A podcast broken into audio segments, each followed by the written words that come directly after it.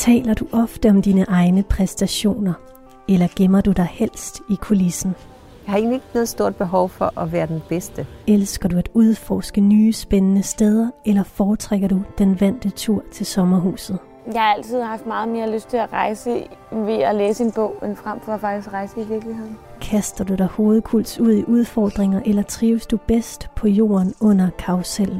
Jeg siger ikke, man, at der skal være en risiko for, at man dør af det, man laver, men det er jo det, der gør, at der er noget på spil. I det her program har jeg fået en psykolog til at lave en personlighedsprofil på en række kendte mennesker. Jeg vil gerne se, om det kan åbne op for nogle nye sider af mine gæster. Hovedpersonerne i programmet har, inden vi mødes, svaret på to hundrede og fyrre spørgsmål. Men de kender ikke resultatet af deres profil endnu. Om lidt folder jeg og den udvalgte hovedperson to blomstrede drømmesenge ud et sted, som min gæst har valgt.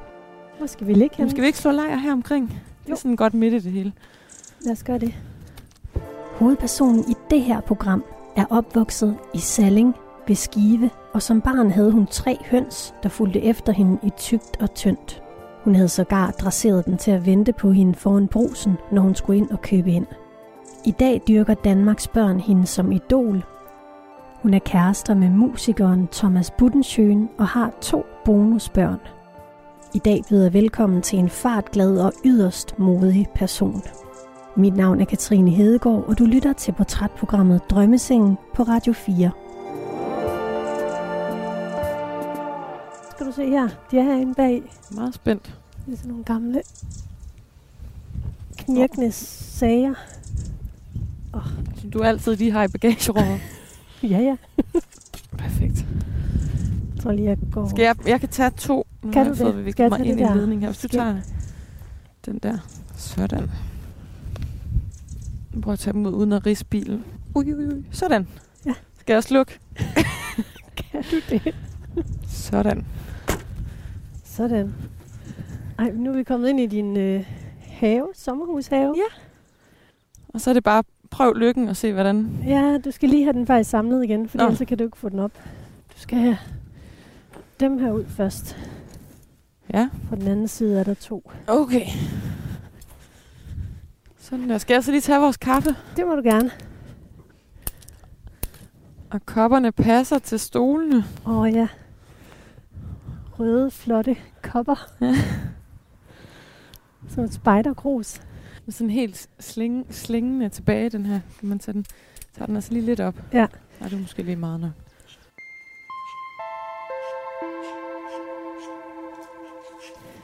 Mille Gori, du er enogtredive år. Ja. De fleste kender dig nok som Motor Mille. I ført kedeldragt og pilotbriller og lange flætninger, hvor du kaster dig ud i livets eventyr på Ramasjang. Ja. Et, det, er jo både, det er jo et helt univers med både spil og musikvideoer. Du laver koncerter og cirkusforestillinger og selvfølgelig et hav af tv-programmer. Så har du dit eget pladeselskab. Ja. Du udgiver bøger. Der er gang i den. Ja, der er mange ting. Ja. Ja, mange små universer samlet i en, som er mig. Og så er du gået på Skive Gymnasium. Mm. Og øhm, på statens, eller på Den Danske Scenekunstskole. Er det det, den hedder nu? Ja, det kan godt være lidt svært. Altså, jeg gik der i fire år. I de fire år, jeg gik der, havde den fire forskellige navne. Okay. Men inden, nu har vi jo lagt os her øhm, på de her to drømmesenge i din sommerhushave. Mm. Og inden vi har lagt os her, der har du svaret på to hundrede og fyrre spørgsmål. Ja, det var mange. Ja. Hva, hvordan gik du til den opgave? Øh, jamen, jeg tror først, synes jeg lige, det virkede en kende uoverskueligt. Men det var, fordi jeg ikke vidste, hvad det var for en slags spørgsmål. Så når man lige hører to hundrede og fyrre spørgsmål, så lyder det bare af meget. Jeg tror, jeg havde inde i mit hoved følelsen af sådan en øh, journalist, der skulle spørge mig om noget, hvor jeg skulle svare på to hundrede og fyrre ting. Og det, det kan tage lang tid bare at svare på to spørgsmål nogle gange. Men så besluttede jeg mig for, at nu satte jeg mig ned og gjorde det. Og da jeg så åbnede, så synes jeg, det var ret spændende. Jeg var faktisk overrasket over, hvor hurtigt det gik, og at der ikke var flere. Fordi det er jo sådan noget, hvor man siger, altså lidt på skala, så rykker man i den ene eller den anden retning, eller neutral, eller ved ikke, ind i midten. Øh, og jeg synes faktisk, det var ret interessant, og fandt det overraskende nemt. Og der var ikke så mange af dem, hvor jeg tænkte, uh, hvad er jeg, eller hvad vil jeg gøre her? Så det gik ret hurtigt, synes jeg. Ja, ja, så du kunne egentlig godt have ønsket, at der var lidt flere spørgsmål. Ja, det skal man måske også på, at jeg ville ønske mig flere, men jeg tror, at nu så var jeg lige kommet ind i det. Ja. Det der, da jeg var sat i gang, og så var det så spændende, og så tror jeg, i virkeligheden, det som var det ærgerlige ved det, det var, da jeg var færdig, så havde jeg jo lyst til, lidt ligesom guldåren for enden, så havde jeg lyst til at få resultatet af, hvad, hvad er du så for en, når du har svaret sådan her? Ja. Og det fik jeg jo ikke. Men det har du fået, tænker ja. jeg måske. Ja. ja, det har jeg fået. Ja. Og det er det, vi skal gennemgå nu. Ja. Fordi det, vi skal nu, det er, vi skal kigge ind i dit selvbillede. Ja, det lyder smukt. Sidder du egentlig godt, Mille? Er, ja. den, er den stabil, den jeg, her? Jeg føler, den er stabil. Okay. Hvis jeg godt. vælter, så må jeg jo rejse mig op igen. Jeg tror, jeg skal have min lidt op. Sådan der. Så kommer jeg ret op og ned. Nu sidder du helt ligesom på en stol. Jeg tør ikke at bevæge min. Hvad tænker du egentlig om, vi skal ligge på de her drømmesenge? Jeg kan godt lide det. Nu er det ikke så tit lige for tiden, at jeg har tid til at lige ligge mig på en drømmeseng i... i nogle timer og bare lige reflektere, for der er mange ting. Så jeg synes faktisk, det er meget hyggeligt. Bare lige få lov til at være i en have, jeg elsker. Øh, snak med et nyt menneske. Man møder heller ikke så mange nye mennesker lige for tiden. Og så bare lige hænge ud med en kop kaffe på en drømmeseng. Jeg er ret fan allerede. Nu vil vi se, hvad jeg har fået svaret jo. Ja. Men det første, som den her profil, den fortæller noget om, det er emotionelle reaktioner. Mm. Og det handler altså om, hvordan vi reagerer med vores følelser. Ja. Hvordan har du det egentlig, når du står på en scene for en masse mennesker? Godt. Jeg kan godt lide det. Jeg er altid lidt nervøs. Men det har min mor engang fortalt mig, at... For jeg lavede også teater, da jeg var barn. Startede meget tidligt. Hun har altid sagt til mig, at, at nervøsitet er en god ting, hvis man bruger det rigtigt. Altså bruger energien fra at være nervøs.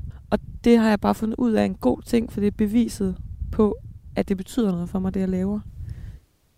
Kan du godt bekymre dig om noget også i den situation? Du er jo et forbillede. Jeg gør mig meget umage, når jeg gør noget. Det er både, når det er som mig selv på en scene, altså selvfølgelig i en rolle, eller om det er, når jeg er ude at lave noget som Motor Mille, så gør jeg mig meget umage, og specielt vil jeg sige, når jeg er ude som Motor Mille, fordi jeg er godt er bevidst om mit ansvar i forhold til, at jeg er med til at præge rigtig mange børn og deres fortolkninger og deres forståelse af ting. Samtidig med det, så tror jeg heller ikke, jeg har taget den der bekymringens hat på, fordi at det er også menneskeligt at fejle og, og ikke at være perfekt. Og det synes jeg om noget er lige så vigtigt at vise børn, øh, at ting også kan gå galt, og ting også kan være anderledes. Og jeg kan også sige noget klud og mudder, når jeg snakker. Er der nogle situationer, hvor du sådan kan føle dig mere presset end andre? Øhm, ja, men det er, som, det er som oftest, når... Altså, f- som sagt, så er, jeg er jo bare et menneske. Jeg er jo ikke øh, en superhelt i virkeligheden. øhm, og det betyder også, at min, at min formåen og min kunde er... Jeg gør mit allerypeste for at gøre det bedste, men... Men der er også en grænse, og, og når jeg kan føle mig rigtig presset, så kan det tit være i situationer, hvor det faktisk er øh, voksne mennesker, der presser mig, øh, og hvor det så i sidste ende går ud over børn. For, øh, og, og med det mener jeg, at jeg har, jeg har, har nogle oplevelser, hvor, hvor jeg for eksempel har været steder, og jeg har måske, nu siger jeg en halv time til, at ikke nødvendigvis, fordi jeg gerne vil gå eller skal noget, men fordi, lad os sige, spillestedet har faktisk nogle andre mennesker, der også godt kunne tænke sig at lige komme ind. Øh, og der er nogle andre arrangementer, der sker nogle andre ting. Så er jeg jo på en, en tid. Og, og alle øh, forældre, det kender man sikkert som forældre, man vil jo altid gøre det bedste for sine børn, og det har jeg kæmpestor respekt for. Men, men nogle gange, så bliver det også u- lidt umenneskeligt for mig at være i den situation, fordi at hvis jeg så kun kan nå, lad mig sige, hundrede børn, så ville det jo være rart, hvis de resterende andre hundrede børn, som jeg ikke kommer til at kunne nå, hvis deres forældre ligesom hjælper mig til at forberede børnene på, at jeg nok ikke når at have en samtale på ti minutter med hvert barn. Og det er der heldigvis rigtig mange forældre, der er rigtig gode til, og har en god forståelse af, at det ikke er mig, der vælger deres børn fra, men det er situationerne nogle gange. Desværre er der også mange, der ikke har den forståelse. Og så bliver de ret tavlige, vil jeg sige. Både over for mig, men i særdeleshed også over for deres børn, fordi de skaber en forventning og pæser noget op i dem, som er mig, der skal forløse. Og det kan jeg ikke altid. Og så bliver børnene ked af det. Og så øh, har jeg hørt en sætning en gang, hvor der var en forælder, der sagde, ja, jeg kan godt forstå, du, du er ked af det. Nu kalder jeg ham Magnus. Jeg kan godt forstå, du er ked af det, Magnus. Talte. Hun talte rigtig højt i den her mm. Men Motor Mille gider ikke at sige hej til dig. Ej. Hun gider ikke i dag. Så ja, du må gerne være ked af det, Magnus. Hvor jeg kan, hun snakker højt, så jeg kan høre det. Og sådan noget kan jeg slet ikke med, fordi jeg vil aldrig vælge børn fra, hvis jeg kan vælge dem til. Og der gik jeg hen, og så satte jeg mig ned. Og det var måske en smule... Det var måske en af de ting, hvor jeg tænkte bagefter. Det var måske lidt upædagogisk, men jeg har simpelthen behov for at lave et...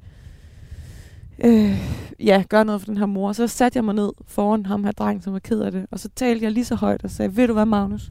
Jeg vil sindssygt gerne sige hej til dig.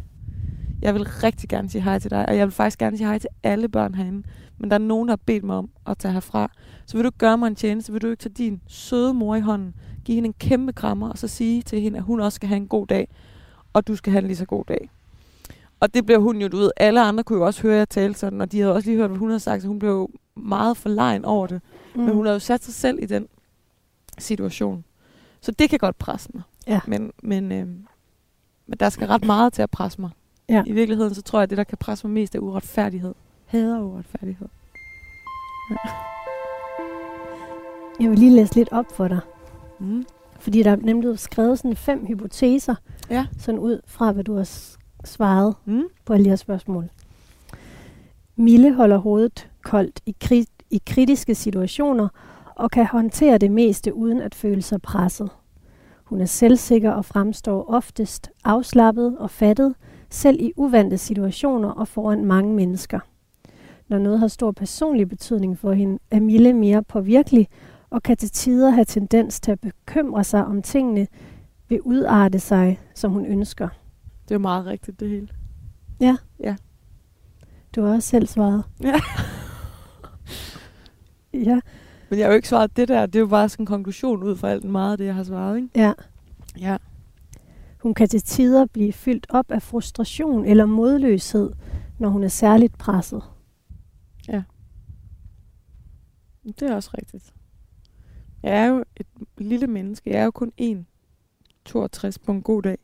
Så ja. Der kan ikke være så mange ting inde i min krop, så når jeg bliver meget frustreret, så, eller når jeg bliver frustreret, så bliver jeg meget frustreret. Ligesom hvis jeg er glad, så bliver jeg meget glad. Så alt er altid meget eksplosivt.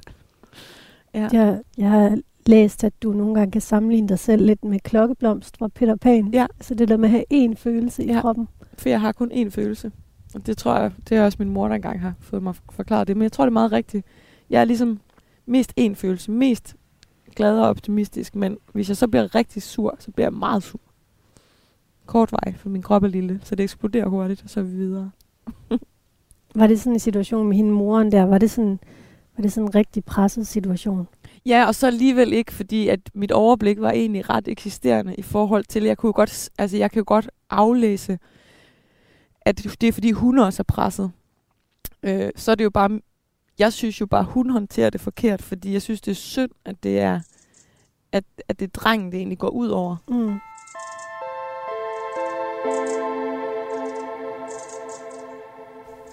Vil du ikke fortælle mig lidt om, hvor du egentlig kommer fra? Dit barndomshjem i Spøtrup jo. På Salling. Hvad var det for et sted? Så jeg er jo vokset op i et lille gult hus, hvor jeg lærte at cykle på et hjulet cykel indenfor, fordi der var sådan en lang gang, øhm, og tegnede på væggen, for det måtte man gerne.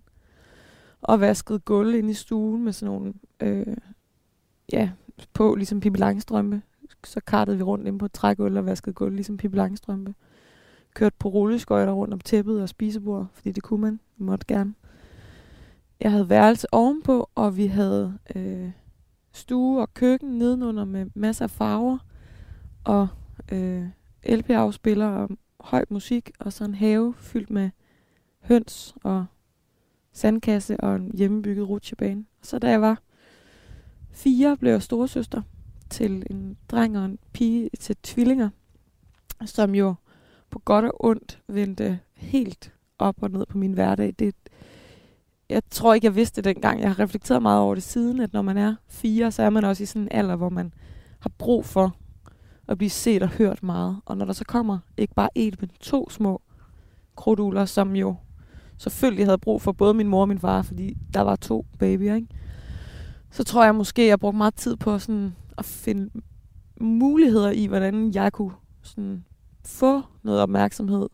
Og det kunne jeg ikke bare ved at råbe højt. Og jeg, jeg tror blandt andet noget af min, min kreativitet er kommet også der, fordi jeg har sådan udviklet. Nu har jeg lavet et lille show herovre i hjørnet, fordi så råber jeg ikke højt, så har jeg jo ligesom udviklet noget, som min mor og far skal tage stilling til at kigge på. Ja.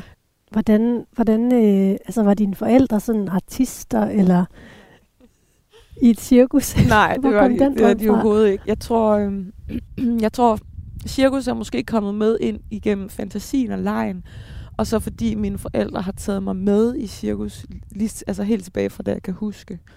Jeg tror, der hænger et billede derhjemme, hvor jeg er måske to eller tre, hvor jeg sidder helt, helt optaget af at se et elefantnummer, øh, som en af mine første cirkusoplevelser. Så har jeg bare været meget med i cirkus, og har bare altid fundet det meget fascinerende som lille. Og så havde vi bare cirkusplakater på alle vægge, fordi de var flotte, synes mine forældre. Og så har der bare altid været meget musik hjemme i min, i mine forældres hus, så vi har danset. Og, og der har ligesom ikke været det der med, vi har... Min mor og far har aldrig dyrket det der med at være at, at se grim. Altså, de har altid været fjollede. Øhm, og jeg, jeg har tit oplevet, da jeg blev lidt ældre og var på legeaftaler, hvor jeg sådan tænkte, hvorfor er, det, hvorfor er hendes forældre så kedelige? Og de har nok overhovedet ikke været kedelige. Mine forældre har nok bare været en smule anderledes. Men, men jeg tror, det der med, at de har bare lært mig, at man må gerne være fjollet, og man må gerne være gakket, og man må gerne gøre skøre ting, og man skal ikke være bange for at være... Altså grim.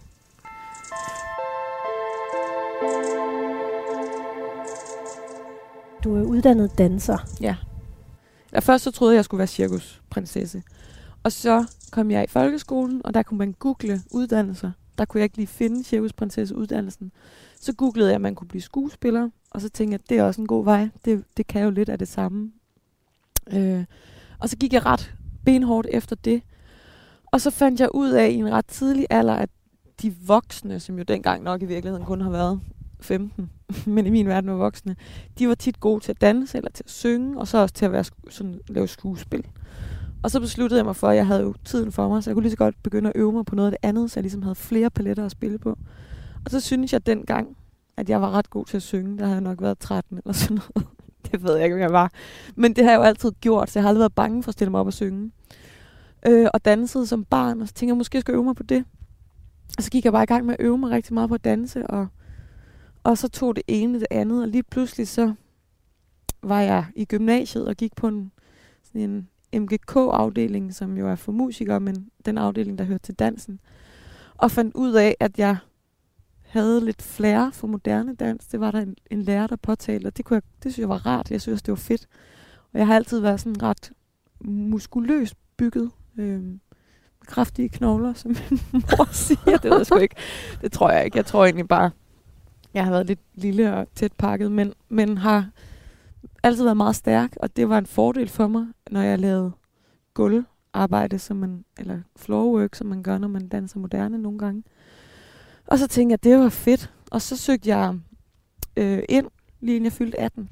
Og der sad jeg og ventede i sådan nogle ubehagelige læder læderstole, som heldigvis forsvandt, og kiggede på nogle store, sorte døre ind til en masse rum, og så var der sådan en lang væg, hvid væg, hvor der var fyldt med billeder af alle de skuespillere og lydfolk og øh, instruktører og scenografer og, og dansere, som var uddannet på den her skole helt tilbage fra, ja, skolen nærmest startede. Der var mange. Mm.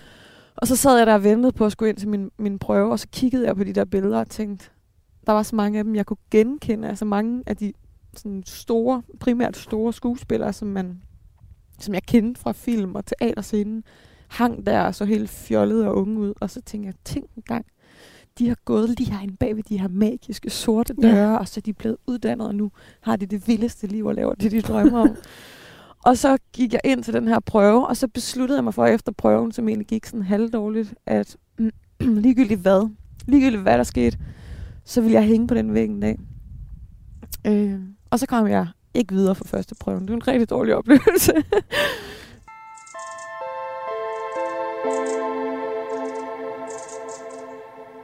Og så søgte jeg ind på nogle danseskoler, og kom ind øh, på en skole i Sverige og tog derop og var.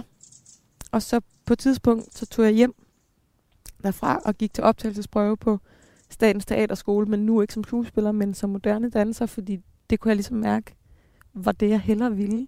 Det føles mere rigtigt. Og så kom jeg ind, og i to tusind og femten kom jeg op og hænge. Perfekt. På den der hvide, udulige væg, hvor jeg efter fire år bare må erkende, at hvis nogen, hvis nogen lytter med og tænker, det er min drøm, det er hænge. For den der åndssvage hvide væg ved de der sorte døre, så kan jeg bare sige, at det er også, det er også dejligt at hænge der. Men det er fuldstændig ligegyldigt, fordi hvis du ikke, du får ikke noget ud af at hænge der. Du, du skal lave kæmpe benarbejde, og du skal ville noget, og du skal øve dig, også når du er færdig. Altså den uddannelse er, nu kan jeg kun tale for dansedelen, men den er fantastisk, men den er i min verden tredive procent dans, halvfjerds procent benhårdt øh, arbejde og selvstændighed og viljestyrke, øh, råstyrke og kampgejst. Jeg skal lige sige til lytterne, at du lytter til Drømmesengen på Radio fire med mig, Katrine Hedegaard, og jeg ligger her sammen med dig, Mille Gori, ude i din sommerhushave. Ja. Et hemmeligt sted i Danmark. På Sjælland. På Sjælland. Ja. Og vi har et stramt program. Ja. Vi går videre nu til det næste punkt i den her personlighedsprofil, som hedder ekstroversion. Ja. Og det handler om, hvor du henter din energi. Og det ved jeg jo godt selv. Jeg er spændt på, hvad jeg så har fået svaret, hvad den fortæller mig, den der. Ja, der er noget i din profil, der viser, at du godt kan lide, at det går stærkt, ja, og det skal være spændende. Mm. At det ikke er noget, du kan genkende. Ja. Hvorfor er det sådan? Øh, jamen, jeg ved ikke. Jeg tror, at den, der venter på et tilfælde, spilder tiden. Jeg, jeg, det er ikke fordi, at jeg har brug for, at det går for stærkt til, at det bliver gjort ordentligt. Jeg er faktisk også på mange måder perfektionist, tror jeg, uden at, at være det helt til fingerspidserne. Men jeg kan bare godt lide at, at, at lave ting. Jeg kan godt lide at have, have bolde i luften, og jeg bliver inspireret af at, have, at lave mange ting, og, og kan godt lide fart. Altså, jeg har ikke behov for noget, der går stærkt, bare fordi det skal gå stærkt. Men jeg har heller ikke noget behov for, at ting tager lang tid, bare fordi man ikke gider at gøre det effektivt. Altså, hvad er det, der driver dig? Hvad er det, du gerne, hvad er det, du gerne vil nå? Ja, det er et godt spørgsmål. Der, der er tit nogen, der siger til mig, skulle du ikke lige tage og slappe lidt af? Og det synes jeg også, jeg gør, egentlig. Og jeg er blevet bedre til det. Øh, jeg vil sige, corona har helt sikkert sat en gevaldig kæp i et hjul. Øh, jeg tror ikke, jeg har haft en hel lørdagsfri i fem år måske. Altså, fordi det er tit om lørdagen, jeg arbejder. Det har jeg haft det fint med. Så har jeg måske haft mandag fri. Men nu har jeg fundet ud af, at jeg godt kan lide lørdag. Fordi der har alle andre også fri. Øhm, men, ej, jeg snakker meget udenom, hva'? Det, der driver mig, hvad det, jeg skal nå? Jamen, jeg ved det ikke. Jeg tror bare, jeg har... Min hjerne kører i sådan flere skøre niveauer nogle gange. Det, det er også meget svært at forklare. Men jeg ser mange ting i billeder, og ser, ser mange ting for mig hele tiden, som jeg får lyst til at, sådan, at lave, eller udvikle, eller skrive, eller give til nogen, eller gøre. Øhm. Og hvis jeg ligesom ikke gør det, så fylder det inde i mit hoved. Øhm, så jeg skal ligesom gøre det for at finde ro. Det driver mig rigtig meget. At dele alle de der skæve tanker og historier, der vælter rundt inde i mit hoved. Ja.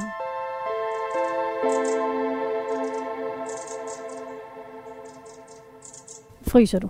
Jamen lidt kan jeg godt ja. mærke, jeg kan mærke sådan, men jeg tror det er fordi, jeg slapper så meget af nu, at jeg glemmer sådan... Ja, der er sådan lidt koldt i dag. Ja. Jeg ja. håber, det er okay. Og så kommer jeg også, jeg kan sådan mærke kombinationen af, at lige inden vi mødtes, har jeg lige været, øh, har jeg lige trænet. Oh. Og, og så mine ben er bare, altså jeg hader bendag. Jeg er rigtig god til armdag. Men så mine ben er stadig sådan lidt shaky efter træning, så de er sådan, de shaker i forvejen en lille smule, når jeg sidder her og slapper af. Oh. Og så det der med at sådan reflektere, og så sidde og have varme på benene, men min, sådan, min mund er sådan lidt bævrende, jeg ved ikke. Jeg kan godt se lidt på dine læber. Ja. Ja. Hold ud. Jeg holder ud. Men det er så dejligt. Okay, det er godt. Fingrene ned under numsen. Godt. Jeg læser op for dig her under ekstroversion. Ja. Mille er udpræget ekstrovert. Hun tager sit rum og fylder det ud med masser af energi, tempo og varme. Hun skaber nemt kontakt med og relationer til andre. Mille har et utroligt højt aktivitetsniveau og søger hele tiden udfordringer og muligheder, der kan give afløb for hendes energi. Andre kan have svært ved at følge med og kan derfor trække sig. Mm. Kan du genkende det? Ja, det kan jeg. Rigtig meget faktisk. B- og både på, på den gode måde og den dårlige måde. Altså, jeg, jeg tror igen, og det er jo selvfølgelig... Man kan ikke bruge sin størrelse som undskyldning, men jeg tror, jeg har altid været den mindste. Altså næsten alle sammenhænge, specielt da jeg var barn. Altså jeg har altid været hende lille. Øhm, og jeg... Af den grund tror jeg på en eller anden måde, man læ- jeg lærte ret hurtigt, og sådan, hvis jeg ikke vil overse, så må jeg tage min plads. Så det har jeg aldrig haft noget problem med, at ligesom gå ind i folk med træsko på, eller ligesom råbe højt nok til at få en plads.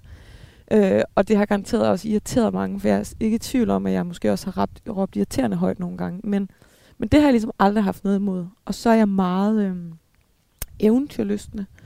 Så det der med at sådan... gå ind i rum og møde nye mennesker og, f- og se nye udfordringer og få nye oplevelser og ny læring, det synes jeg er mega spændende. Så på den måde, så, så tror jeg ligesom, at, at det har gjort, at så indtager jeg et rum og, og, og kan garanteret også nogle gange fylde for meget. Og så løber jeg bare stærkt. Altså jeg, jeg, jeg har mistet mange bekendtskaber på den, øh, af den grund, tror jeg også i min I min, øh, i min tid, i min udvikling af at gå fra teenager til voksen for eksempel. Fordi at jeg øh, har haft svært ved at, f- at stille mig tilfreds med noget, når jeg vidste, at der var noget, der var federe og sjovere eller vildere på den anden side. Altså så folk, de har trukket sig, fordi ja. Du har været på vej væk fra ja, det, de var i? Eller? Ja, enten så har de trukket sig, eller også er jeg sådan helt metaforisk løbet fra dem, tror jeg. Mm. Hvis man ser på det lidt ligesom sådan et, øh, et maraton, hvilket er en tarvelig måde at sætte livet op på, fordi det skal jo ikke være et maraton at leve livet, så det, så det er egentlig heller ikke sådan, jeg har det. Men hvis man, hvis man kigger det lidt på det sådan, så tror jeg, at nogle af jer har følt, at jeg har startet sådan stille ud og løbet med en masse mennesker, som, som har været dejlige at løbe sammen med. Så på et tidspunkt, så har jeg ligesom vurderet, at hvis jeg bliver ved med at holde det her, det, det her tempo, så går der for lang tid til, at jeg kommer hen over målstregen og Og det vil jeg bare gerne. Jeg vil gerne nå op, hvor der venter. Ikke nødvendigvis medaljen, for den er sådan set ligeglad med. Men muligheden for så at måske kunne øh, stille op til Ironman bagefter. Altså lave udviklingen. Øh. Og så har jeg helt sikkert ventet på nogen undervejs, som bare ikke har haft lyst til nogensinde nå den her målstreg, eller nogensinde udvikle sig mere. Øh. Og det er jo ikke fordi, de hverken... Altså de har aldrig været dårlige mennesker, eller folk, jeg ikke har holdt af, men vi har bare ligesom... Måske skulle dele os i det her maraton. De har haft lyst til at gå, og jeg har haft lyst til at løbe. Og så er der dem, som har haft så stor betydning for mig, som jeg er stoppet op for at vente på, og som jeg har øh, fundet ud af, at jeg har lyst til at stoppe op og vente på. Fordi at de øh, har kunne forstå mit behov for nogle gange, og stikke i alle mulige retninger og løbe stærkt. Øh, og så har de løbet mig op og sagt, easy. Tag lidt, lidt roligt, tag en tår vand. Og så har jeg ligesom fundet ud af, at de ville mig det godt, tror jeg. Og de forstod mig. Øh, og det er dem, der er kommet med over målstregen. Hvordan har du det, når du ikke får lov til at bestemme? Mm, det kommer an på, hvad for en sammenhæng, tror jeg. Fordi jeg kan egentlig sagtens administrere ikke om at bestemme, eller have det sidste ord, hvis... at dem, som bestemmer, er kompetente og har en retning. Ja, jeg er utrolig dårlig til at ligge mig øh, og stå stille og ikke blande mig, hvis, øh, hvis der står nogen, der ikke ved, hvad de vil, men bare gerne vil bestemme. Det, det, det er jeg virkelig dårlig til. Jeg tror på ingen måde, jeg har overhovedet ingen idé om, at jeg er den bedste til alt, øh, eller det ved jeg, jeg ikke er. Og jeg ser mig på ingen måde som et bedre menneske, men jeg kan godt lide, når der, er, når der ligesom bliver taget hånd om ting, og når der er en styring på noget, og når der er nogen, der har en, en drivkraft og en vision for noget, hvis det er fordi, vi skal løse nogle opgaver, eller, eller have noget til at ske. Altså jeg vil sige, hvis det er fordi, vi har en lørdag, hvor vi ikke ved, hvad vi skal, så det, altså, har jeg intet behov for at bestemme, hvad der skal ske. Det, det kan alle gøre i det tempo, de nu vil. Men hvis vi skal løse noget, så kan jeg simpelthen ikke vente på, at nogen står fedt rundt for at finde ud af, hvordan vi gør. Hvis jeg har et bud på det, så vil jeg gerne have lov til at fortælle mit bud, og så kan de altid sige, dårlig idé. Det er helt fair. Jeg læser lige det sidste, den har vi jo tøjet for dig. Ja. Mille tager initiativ og har nemt ved at gå forrest. Hun vil gerne bestemme og har tendens til at være meget direkte i sin facon, i sin facon, hvilket kan virke intimiderende. Ja, men det tror jeg også godt, det kan. Øhm, og jeg gjorde det meget. Vi havde, da jeg gik på skole, blandt andet de der fire år, jeg gik på Statens Teaterskole, der var det, der startede jeg ud med værter, og så gik der ikke mere end fjorten dage, tror jeg. Så havde jeg meldt mig ind i det, der hedder elevrådet. Og så gik det hverken værre eller bedre, end, end jeg et år efter endte med at blive elevrådets formand, og sad med til alle de der møder, man nu sidder med til, med bestyrelsen og med rektor. Og jeg gjorde det egentlig af flere grunde. Jeg gjorde det både, fordi jeg engang har lært, at hvis man får behov for at bryde reglerne, så skal du kende dem rigtig godt, for ellers så er det umuligt at finde ud af, hvad man bryder dem. Og det var ligesom en tilgang, jeg havde også sådan her. Jeg er nødt til at kende alle regler på den her skole, så jeg ved, hvordan jeg selv kan defilere i dem. Det endte så også med at betale sig rigtig godt i sidste ende, men, men udover det, så var det også... Hvordan det? Fordi jeg i sidste ende, da jeg skulle have mit diplom, havde rigtig meget fravær, fordi at jeg øh, var begyndt som Motor Mille øh, halvandet år, inden jeg skulle færdiguddannes. Og det betød, at jeg havde en lille bitte smule for meget fravær. Og så fik jeg faktisk at vide, at jeg ikke kunne få mit diplom, fordi jeg havde for meget fravær.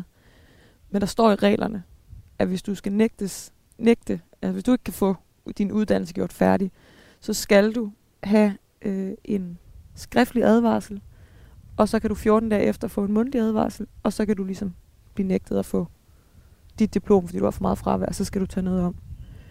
Og jeg fik en skriftlig advarsel fjorten dage, nej, fjorten dage inden jeg skulle have mit diplom, fik jeg en mundtlig advarsel. Jeg har aldrig fået en skriftlig først, og det vidste jeg, fordi jeg kendte reglerne. Perfekt, så, så du kom op på den væg. Så sagde jeg, at I kan godt give mig en advarsel, men I skal give mig en skriftlig først. Så kan I give mig en mundtlig om fjorten dage, timen inden I giver mig mit diplom. Men I kan ikke nægte mig at blive færdiguddannet. Så fik jeg mit diplom. Og rektoren smilede af mig og sagde, ja, ja da. Kan jeg godt nå at hente kaffe? Ja, det kan du godt. Skal du have noget med? Ja, det vil jeg gerne. Jeg er mega hurtig. Jeg håber, jeg ikke har puttet for meget mælk i. Jamen, det kan jeg næsten ikke få for meget af. Nå, dejligt. Det er det for lidt. Nu må vi se. Værsgo. Der var sådan nogle spørgsmål i profilen, du skulle svare på her, der handler om dominans. Mm. Og der har du svaret, træffer beslutningerne for andre. Meget enig. Ja. Holder nogle gange ikke på sin ret. Uenig. Ja. Jeg tror, jeg, det lyder også, som om jeg bare sådan går ind foran mennesker og siger, nej, du vil gerne have sort kaffe, du vil ikke have mælk i. Altså, det er jo ikke, fordi jeg sådan går ind og bestemmer over andre mennesker, men, men nu er jeg også storesøster til to, som er fire år yngre end mig. Og hold op, hvor har jeg taget mange beslutninger for dem i tidens løb, som de må elske og have mig for. Men det er jo den der igen. Jeg tror også min tålmodighed. Jeg har ingen tålmodighed. Nej. Skal vi have det her, eller skal vi have det her? Skal vi, så, vi skal have det her. Så skal vi videre. Videre i teksten.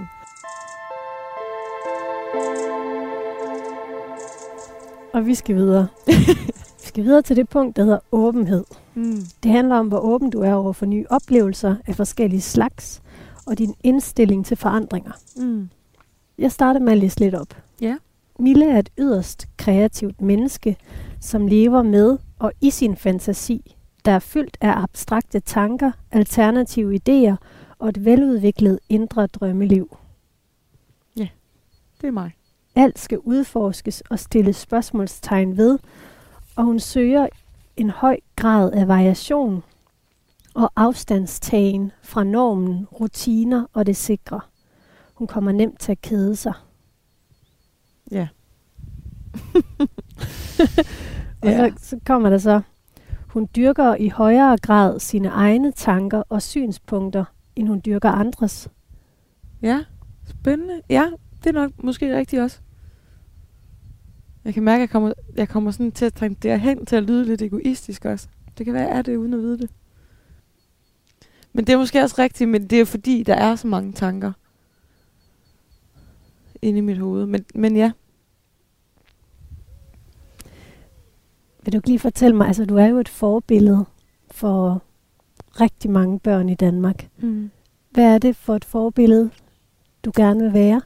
Uh, jeg tror, at lige så vel som man som voksen har mulighed for at, at være unik og forskellig, så skal man også have lov til som barn at have råderet og plads til at være den, man er. Og med det mener jeg, at jeg at jeg fik lov til at være præcis som den, jeg var. Jeg gik i bukser og kjole og mærkeligt tøj og flot tøj og havde olie i hovedet og spillede fodbold og havde prinsessetøj på. Altså, jeg var alle mulige ting på en og samme tid. Jeg kravlede i træer, og jeg lagde neglelak. Øh, jeg var ligesom ikke atypisk noget. Øh, og det oplevede jeg selv som barn, at mange af dem, jeg kiggede på, eller nu så jeg jo utrolig mange Disney-film som barn. Jeg elskede Disney-film, og jeg Og jeg kan huske, at jeg altid reflekterede meget over, at jeg bare ikke... Jeg havde hverken lyst til, jeg elskede Disney-filmene, men jeg var jo ikke Disney-prinsessen. Altså, jeg kunne overhovedet ikke se mig selv være Askepot.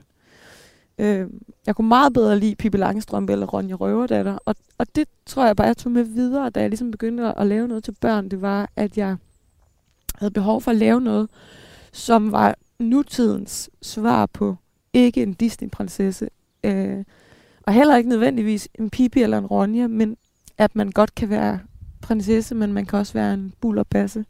Og man kan også være en dreng, og faktisk gerne vil være øh, feminin og, og flot, men man kan også være et rodehoved og en, mm, også en bullerbasse. Så det der med ikke at skulle putte dem ned i nogle boks, det har været noget, jeg gerne har villet give videre som forbilleder. Og så tror jeg selv, at jeg som barn kiggede jo meget op til kvinder og, og piger, og derfor tænker jeg, at, at hvis jeg kan... Øh, hvis der sidder nogle piger derude, der ligesom jeg selv leder efter en bullerbasse og kigger op til, så vil jeg gerne være hende.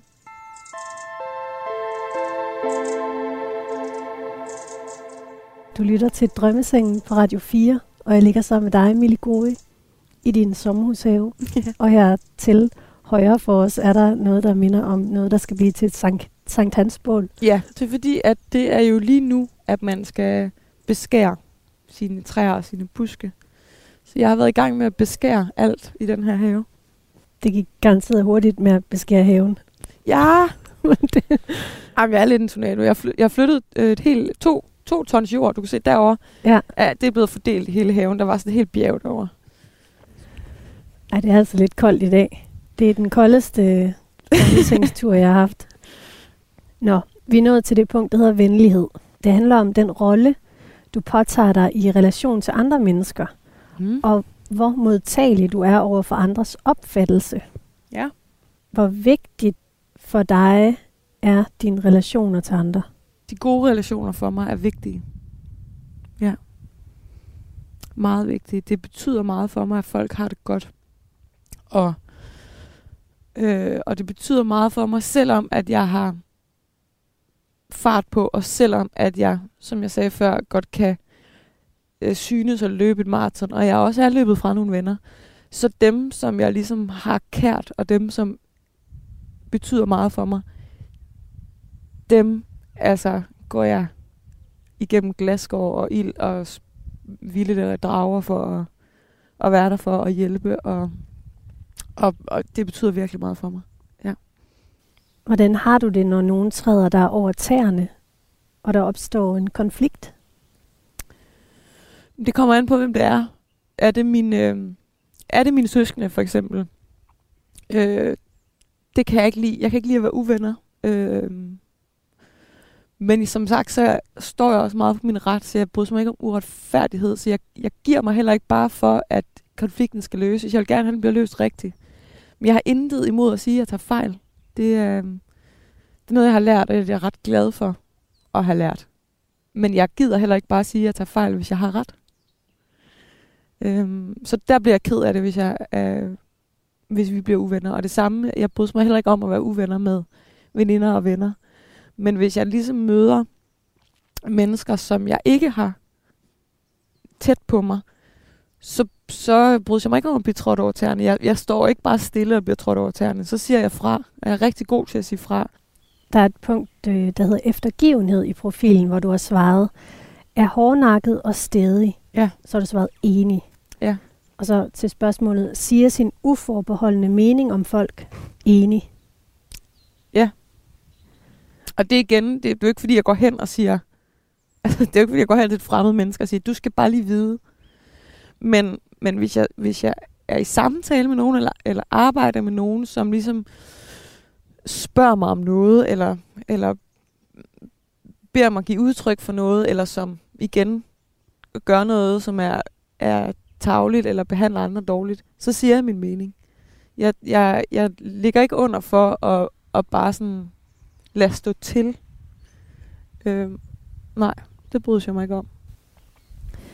Jeg læser lidt op for dig. Under venlighed står der, Mille er tillidsfuld og går ind i relationer med gode intentioner og en tro på, at andre vil hende det godt. Mm.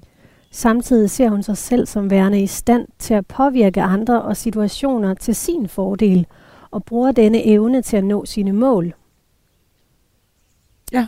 Det kommer nok af, at øh, der er et punkt, der hedder ligefremhed, hvor du har svaret, ikke snu eller udspekuleret, meget uenig. Presser folk til at gøre ting enig. Ja. Og det skal, det skal selvfølgelig forstås i en, i en sammenhæng af, at jeg er... Altså, det er jo ikke på... Ej, det lyder så voldsomt, når man læser det op sådan ja. Der. Men jeg tror, det er fordi, for mig handler det om, at jeg sådan... Jeg er ikke... Jeg, er ikke en, øh, jeg plejer at sige, altså en slange. Der, der findes ligesom slangen i paradis, som er sådan en, der bare sneser hen og var rigtig tavlig. Jeg er ikke en slange. Jeg gør ikke... Øh, jeg får ikke folk til at gøre ting, eller udnytter folk for ligesom... for egen vindings skyld på en ondskabsfuld måde. Men jeg er ikke dum. Jeg er kvik nok til at kan regne ud, og det er jo så igen i forhold til også til relationer. Altså jeg kunne aldrig finde på at sådan lokke min søster eller bror til at gøre noget, for jeg så får noget ud af det. Men, men jeg er kvik nok til at kan regne ud, at nogle gange for at kan nå sine mål, eller komme videre med nogle ting, eller sådan få opfyldt nogle drømme, så er der også, altså så er du nødt til at kan navigere i nogle forskellige ting. Øhm, og, og et godt eksempel kan være, for eksempel, da jeg var, da jeg var yngre, så ville jeg sindssygt gerne have lov til at køre mejetærsker. Og jeg arbejdede på en gård, og det kunne man ikke få lov til. Altså man skulle ikke køre mejetærsker. Og så, så kunne jeg jo godt regne ud, at grunden til, at jeg ikke kunne få lov til at køre mejetærsker, var fordi ham, der havde mejetærskeren, det var hans kæreste eje. Og han ville ikke give den, han ville ikke betro den til nogen andre. Men, men så var jeg jo snu nok til at finde ud af, at hvis jeg kunne skabe tillid til ham, hvis han faktisk kom til at holde af mig, så kunne det være, at jeg kunne få lov. Og det er jo det er bare et eksempel på, at det er jo aldrig gjort i en, altså, jeg blev jo ikke, jeg gjorde det jo ikke i, en, i bare for at snyde ham. Nej. Jeg gjorde det, fordi jeg var klog nok til at regne ud, at det er det, der skal til. Så arbejdede jeg for ham i et helt år, og kom tidligere, og og blev ekstra, og lyttede til ham, når han fortalte det. Og det gjorde jo så, at jeg fik den relation med ham, så jeg fik lov til at køre den her mejetærsker halvandet år efter. Så, så på den måde snu, tror jeg, det skal forstås. Ja. Men hårdfører, det er jeg. Ja, og stædig. Mm. Så står der, Mille konfronterer og tager konflikter direkte. Ja. Hun beskytter det, der er vigtigt for hende, og kan fremstå stædig og skeptisk. Mm.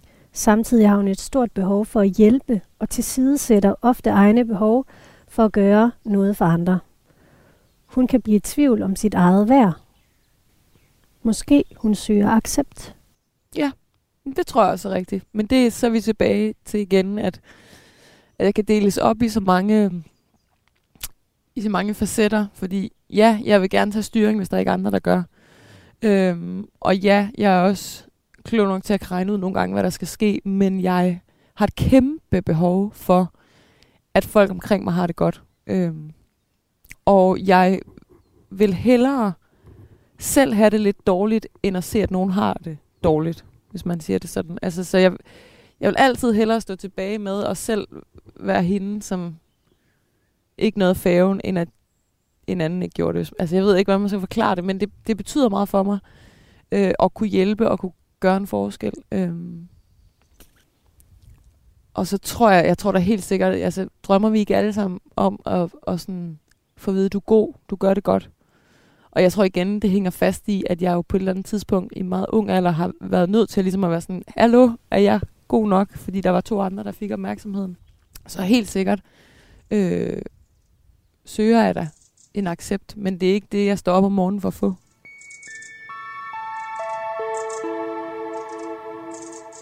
Det er en meget god overgang til det, til det sidste punkt, mm. som er samvittighedsfuldhed. Mm. Det handler om, hvor stærk vores beslutsomhed er, og hvor stort vores drive er i forhold til at nå vores mål. Ja. Er du ambitiøs? Jeg er overambitiøs, tror jeg. Jeg er meget ambitiøs. Også på andres vegne. Ja, det er jeg. Jeg læste, at da du var ti år gammel, så lavede du en liste over ting, du skulle nå, inden du blev tredive. Yes. Jeg nåede det hele. Jeg krydsede det sidste af et halvt år inden. Så ambitiøs er jeg. Og nu har jeg lavet en ny, som jeg er i gang med at ligesom forløse. Ja. Hvad stod der på den liste? Hvad skulle du nå? Der var mange forskellige ting. Blandt andet så, øh, så stod der, at jeg skulle bestige Kilimanjaro. Og det gjorde jeg et halvt år inden jeg blev tredive. Krydsede den af og var sådan, nailed it. Det er jo fedt. Og det er jo for min egen skyld. Det er jo også igen det der med, at det er min, jeg er ambitiøs på egne vegne. Øhm, og drømmer også om ting for mig selv. Eller, og derfor lavede jeg den her bucketliste. Jeg har læst, at hver år i januar, så laver du sådan en, en stor, stor planche. Ja. Ja. Sådan en vision board. Ja. Vil du prøve at fortælle mig lidt om det? Ja, det, det er fordi, at jeg, øh, altså jeg er meget visuel egentlig. Øh, og ser mange ting i billeder og farver og, og, og alt muligt. Og så laver jeg den her hvert år, hvor jeg ligesom fra... for det foregående år tager nogle af de ting med, som ikke er sket, men som stadigvæk er nogle ambitioner, jeg har, nogle drømme, jeg gerne vil have, have til at ske. Og så laver jeg sådan en stor planche med farver og post-its og s- alt muligt. Det er bare sådan en stor rodebutik af mine drømme og tanker og, øh, og mål. Og så hænger det, så jeg ser den hver dag. Og så, øh, så bliver jeg mindet om hver dag, hvad det er, jeg drømmer om. Og på den måde, så er det lykkedes mig at nå mange af de her drømme, fordi jeg tror... Øh, Jeg tror, hvis man, hvis man står op om morgenen, og man har en god morgen, så er det måske meget nemt at komme ud af døren og være sådan her, nu skal jeg det her, men jeg er jo selvstændig, det skal man jo også lige sige. Jeg har været selvstændig, siden jeg blev færdiguddannet, så, så siden to tusind og femten, og også inden da. Jeg har bare altid været selvstændig, men det betyder jo også, at jeg møder jo ikke ind et sted. Så, så hvis jeg skal have noget til at lykkes, og man, man tror måske det med fjernsyn, at de bare ringer og siger, så er der job. Det er altså ikke sådan, det foregår. Jeg er en karakter, men jeg skal ligesom selv bidrage med, hvad den her karakter skal, og hvad alt andet i mit liv skal. Så jeg skal stå op hver morgen og genopfinde min egen dybe tallerken, og finde ud af, hvad for noget arbejde skal jeg lave, hvor skal jeg sætte ind henne, hvem skal jeg ringe til, hvad for en idé skal jeg udvikle på i dag. Og for at kunne få det til at hænge sammen, og for at man synes, det er fedt, så tror jeg, man er nødt til at have nogle målsætninger. Øh, og der bruger jeg det her visuelle øh, tegneskrabelag, som jeg har lavet, til at kigge på. Og så når jeg står op, så på de gode dage, tænker jeg, mega fedt, jeg har noget, jeg skal i dag. Det må blive i morgen, jeg kigger på det der. Og på de dårlige dage, der tænker jeg, jeg ved ikke, hvad pokker jeg skal få dagen i dag til at gå med. Og så kigger jeg på den og tænker, selvfølgelig, den her plan går jeg med i dag. Og så langsomt er de bare, bliver de krydset af, en efter en. Og dem, der ikke bliver krydset af, de bliver flyttet med videre. Nogle af, af de punkter, jeg har på min, på min årsplan i år, de er, jeg tror en af dem er fem år gammel måske. Men som jeg sådan... Den kommer. Jeg arbejder på den. Det er en af de der, hvor jeg sådan er snu nok til at vide, at jeg skal lære noget først. Jeg skal gøre det her. Jeg er nødt til at vente på, at tiden kommer. Så den rykker bare med videre. Og hvis jeg en dag kan se, at jeg ikke drømmer om det mere, så ryger det af. Jeg læser op for dig. Mille er ekstremt målrettet og ambitiøs. Fiasko er ikke en mulighed. Og hun stræber i høj grad efter at få succes og, lykke, og lykkes med det, hun sætter sig for. Det kan være svært for Mille at modtage kritik, som udfordrer hendes selvbillede. Hun har en tendens til at... Der stopper jeg lige. Mm. Det kan være svært for Mille at modtage kritik, som udfordrer hendes selvbillede. Ja. Ja. Altså, konstruktiv kritik synes jeg altid er fedt. Men jeg bryder mig ikke om, når folk siger sådan... Men det kan du da ikke. Eller det er du da dårlig til. Det synes jeg generelt er noget mærkeligt noget at sige til hinanden. Jeg synes, man skal passe på med at kritisere... Og sige til folk, at det kan de ikke, eller det er de dårlige til, eller det lærer de aldrig. Og det går jeg helt tilbage til. Det er også noget af det, jeg håber på, jeg kan... Altså, jeg både kan hjælpe forældre med at blive mindet om, men i særdeleshed også børn. Jeg synes aldrig, man skal, man må aldrig sige til et barn, det bliver du aldrig. Eller det kommer du aldrig til at ske for dig. Aldrig sige aldrig. Øhm. Og jeg tror, det, det er den måde, jeg er dårlig til at modtage kritik. For jeg tror nogle gange så, ja, jeg lever måske nogle gange lidt i en, en drømmeverden, og det synes jeg er fedt. Og når der så kommer nogen, som er sådan her, jamen du kan da, det kan du da aldrig komme til, det er da umuligt. For, for dig måske, men det er jo ikke, betyder jo ikke, det er umuligt for mig. Så den slags kritik og sådan, øh, ja, det bryder jeg mig ikke om. Men konstruktiv kritik, det, det synes jeg egentlig er meget rart. Hvad, hvem er det egentlig, altså, hvem er det, du præsterer for? Mm, mig selv, tror jeg. Jeg hviler ret godt i mig selv, så selvom at det er dejligt at få at vide, at man er god til noget og gøre noget, så synes jeg, det ville være vanvittigt hårdt, hvis jeg stod op hver morgen for at vide, at jeg kun kunne have det godt, hvis der var en anden, der sagde, du er fed, eller du er nice. Så når jeg præsterer, så gør jeg det for mig selv. Altså for at være sådan her, det var en fed oplevelse. Og jeg gør det, som, jeg gør det jo også som regel for mig selv, for at, ligesom at få, få lov til at føle, at noget er fedt at lave. Eller jeg synes jo, jeg har sådan en grundregel, som jeg også skrev på min liste, da jeg var ti, som var en af mine ting, jeg ville have til at gå i opfyldelse, som, hvor der står med helt sjusket skrift, fordi jeg er jo så lidt uoplægende jo, øh, at jeg vil kun, når du bliver voksen, vil du kun leve og tjene penge på noget, der gør dig glad. Det er alligevel vildt at kunne skrive det, når man er ti år. Ja, men jeg synes, det var ret, det er ret vildt, fordi det jo må være, altså, er det ikke det, alle børn egentlig drømmer om? Hvis man spørger et barn, hvad de gerne vil være, når de bliver voksne, så nævner de jo aldrig noget ud fra, hvad for en løn de kan få. Der er jo aldrig nogen børn, der siger, jeg vil gerne være advokat, for de får nok en god løn.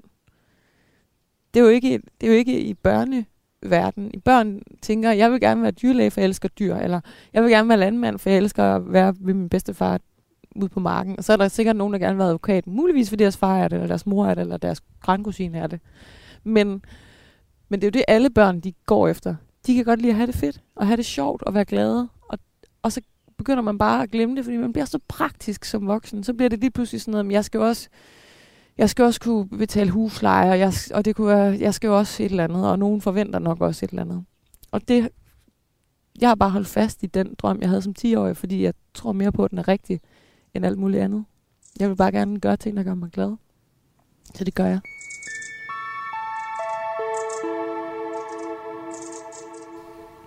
Det er et meget godt sted at, at stoppe, men hvad, hvad tænker du om det, jeg har læst op for dig her? Kan du...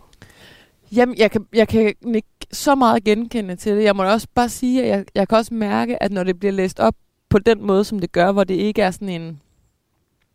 Altså, hvor det er meget sådan sort på hvidt læst op, så kan jeg godt høre, at jeg måske lyder sådan lidt...